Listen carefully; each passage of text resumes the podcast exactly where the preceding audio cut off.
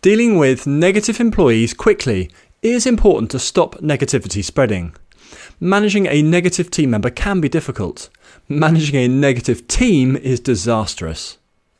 Not all negativity is bad. If some employees, by their nature, are glass half empty people and they look for what can go wrong in nearly every situation. These traits can be really useful if harnessed in the right way. Other negative employees undermine their colleagues, spread negative rumours behind backs, pass blame onto others for their mistakes, and are constantly moaning about something. Dealing with negative team members who behave in this way is a must. I'm taking you through these six steps for dealing with negative employees quickly and fairly. Firstly, don't ignore the problem. Second, gather examples and evidence. Third, find out why. Fourth, set out your expectations. Fifth, give them a chance to change. And then sixth, take formal action. Managing negative employees in the workplace doesn't have to be difficult or have a bad outcome. Take these steps and be confident in getting to a sensible outcome for all concerned. My name is Jess Coles, and I've had a 25 year management career in corporates and household names through to SMEs. I learnt quickly that dealing with negative employees fairly and quickly is a must to maintain good team motivation and happiness. Address the causes of negativity quickly. If you're new to this podcast, Enhance Training shares business and people management expertise to help you improve your performance and that of your team and business. And do visit us at Enhance Training and take a look at the courses and resources for you to improve your management skills and the outcome your team delivers. The first step when dealing with negative employees is don't ignore the problem. Your chances are the problem of negative employees will only grow if you don't take action. There are loads of reasons an employee might be negative. For instance, if a normally happy employee is becoming negative, they may, for instance, have a problem in their personal life. Or it could be they have a problem with an action or decision taken by you or others within the business. Or it might be having problems with colleagues on a personal level, or it could be struggling with workload or a specific project and they've become negative as a cry for help. There are loads of possible reasons or the team member might be a naturally negative person, always looking out for the problems in a situation and focus on the risks that might occur. This mindset can be very useful if engaged in a constructive way and they manage their negativity appropriately. Or the employees might be a destructive negative employee, continually putting others down, making excuses for poor work, and generally being problematic. Whatever type of negative employee you have, don't ignore the problem. If you do, firstly, the negativity may spread throughout the team. Secondly, you are in effect giving the negative employee permission to continue their behaviour through lack of action. Third, the negative behaviour may well get worse. Fourth, other team members may become demotivated or even leave the team and company because of the negative behaviour. Fifth, you might lose sales as negative employees make for unhappy customers. And sixth, if team motivation drops, then team performance will soon follow. None of this is good for you, nor the team, nor the business.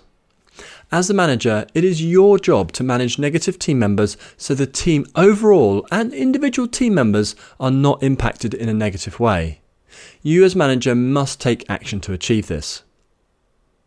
The second step when dealing with negative employees is to gather examples and evidence. Gathering examples is a really important step. Evidence and fact trump opinion in most discussions. Using examples of what was said and what happened takes the emotional heat out of the discussion and are much harder to argue against. Examples help move the conversation away from one person's opinion against the other person's opinion. Gather your examples and for each one, think through how you're going to explain the impact of what they said or did. You talk about feelings, motivation, damaging relationships, weakening the team, and over time reducing team performance. All of these things leave everyone involved worse off. If there is no impact, then there is no need to change, so make the impact clear. Make sure you have clear examples and you can explain the impact on individuals, the team, and the business before speaking to the negative employee. The third step when dealing with negative employees is to find out why. There are so many reasons why there are negative employees in the workplace. There may be a specific reason as a result of an action, decision, or lack of action taken, or the team member may be inherently negative as part of their personality. Find out the nitty gritty of what is going on before deciding what action to take. Book a private one on one meeting with the individual and outline your concerns. Take them through the examples you have put together and the impact you think their negativity is having. Be sympathetic and considerate of their feelings without watering down your message. Ask them what they are thinking and feeling. Ask them what has caused them to feel and be negative.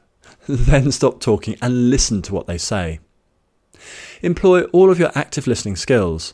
Take note of their tone of voice, their body language, and all the other non-verbal clues they will be giving off while they speak. If the team member is being negative because of an action taken or a decision made by you or elsewhere in the company, then you will have to take some corrective action to reduce or remove the negativity. Actively listening to their concerns, being sympathetic and explaining the decision or the action in more detail, and giving them a chance to vent their annoyance, frustration, disappointment, etc., can work wonders in itself. When something is unfair, then do your best to rectify it. Your actions, whether successful or not, are often enough to remove the negativity.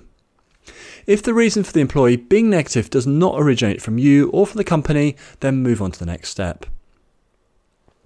The fourth step when dealing with negative employees is to set out your expectations. As manager or leader of a team, you set the rules. What you say, and most importantly, what you do, will tell the team what you expect from them. When dealing with negative employees, explain to them the behaviour and actions you expect from them. Your expectations will be specific to your situation. Be clear about what you want and communicate this clearly. I nearly always follow up with an email setting out my expectations in these situations. This provides a reference point for both parties and reduces confusion or misunderstandings. This reference point is useful later if their negative behaviour doesn't change. Here are some of the expectations that I've set out in different situations to give you some ideas. Firstly, bring one solution with each problem. Secondly, don't say anything behind a person's back that you wouldn't say to their face. Third, don't moan generally. Make it specific and constructive. We might be able to take action this way. Fourth, be as realistic as possible. Don't under or over promise, or big up or downplay situations. Fifth, you will not be aggressive or try and intimidate your work colleagues. If this continues, I will have to take formal action. Sixth, for every point you bring up that is not going well, can you bring up a point that is going well? Seventh, I am very sympathetic to your personal situation. At the same time, I have the whole team to look after. I am very happy to give you paid leave for you to seek counselling and support from experts who can really help you. What do you say? There are some examples that I've used in the past. I mean, generally speaking, the more consistent you are with both what you say and what you do, the clearer the expectations you set with the team and the less trouble you'll have from the team members falling below those expectations. Communicate your expectations clearly and consistently. The fifth step when dealing with negative employees is to give them a chance to change. In my experience, it is well worth giving second chances for most situations. Nine times out of ten, the team member will respond positively and you and the team will be better off. So, after you've understood the issue and thought about what your expectations are and why, and you've told the employee and followed up in writing, give them a chance to change. Put in the effort to help them change. Book in one on one meetings to mentor and coach them. This approach shows that you care and are willing to help. This makes a big difference in itself. For glass half empty people, you might coach them to, over a few months, say, to be more balanced in how they feedback in team meetings, for instance. At the other end of the scale, for unacceptable behaviour, for instance, you might expect the change to be immediate. Match the time frame and how you support them to the situation. Give them a realistic chance to change. The sixth step when dealing with negative employees is to take formal action. By discussing the negative behaviour and setting your expectations, you are asking the negative employee to change. For most employees, this is more than enough. Some employees will choose not to change for whatever reason or not to take action to help themselves. At this point, weigh up the pros and cons of having this employee on your team and weigh up the impact of not taking further action on the rest of the team and your credibility as a manager. Assuming you choose to take further action, then I would recommend starting with a performance improvement plan. This is a more formal process setting out your expectations and what you are asking from the negative employee. You may want to consult with your HR team at this point. Document the actions that you are expecting them to take and what success looks like. Decide on the timeframes. You know, I would recommend a maximum of three months. Share this document with the negative employee and get their input and agreement with the goals. Coach and support them to improve and meet your expectations. This removes any excuses they might have about not getting enough support to improve. Regularly review their progress. If their negative behaviour does not improve to meet expectations set out, then move the process into a disciplinary process, which may lead to the employee leaving. Follow your company's policies and your legal requirements and work with your HR team through the process. Good luck. Managing a negative staff member can be frustrating and draining and is likely to be damaging to team morale. Take action to deal with the negative employees so their negative impact on the team is minimised or removed. If you don't take action in managing negative team members, by your lack of actions, you are communicating their behaviour is okay. This will not help anyone. Take action quickly. And just as a reminder, the steps that we've gone through are firstly, don't ignore the problem. Second, gather examples and evidence. Third, find out why. Fourth, set out your expectations. Fifth, give them a chance to change. And then sixth, take formal action if needed. And if you have any questions, please drop me an email at support at enhance.training and I'll get back to you. Thanks for listening, and I look forward to speaking to you again soon.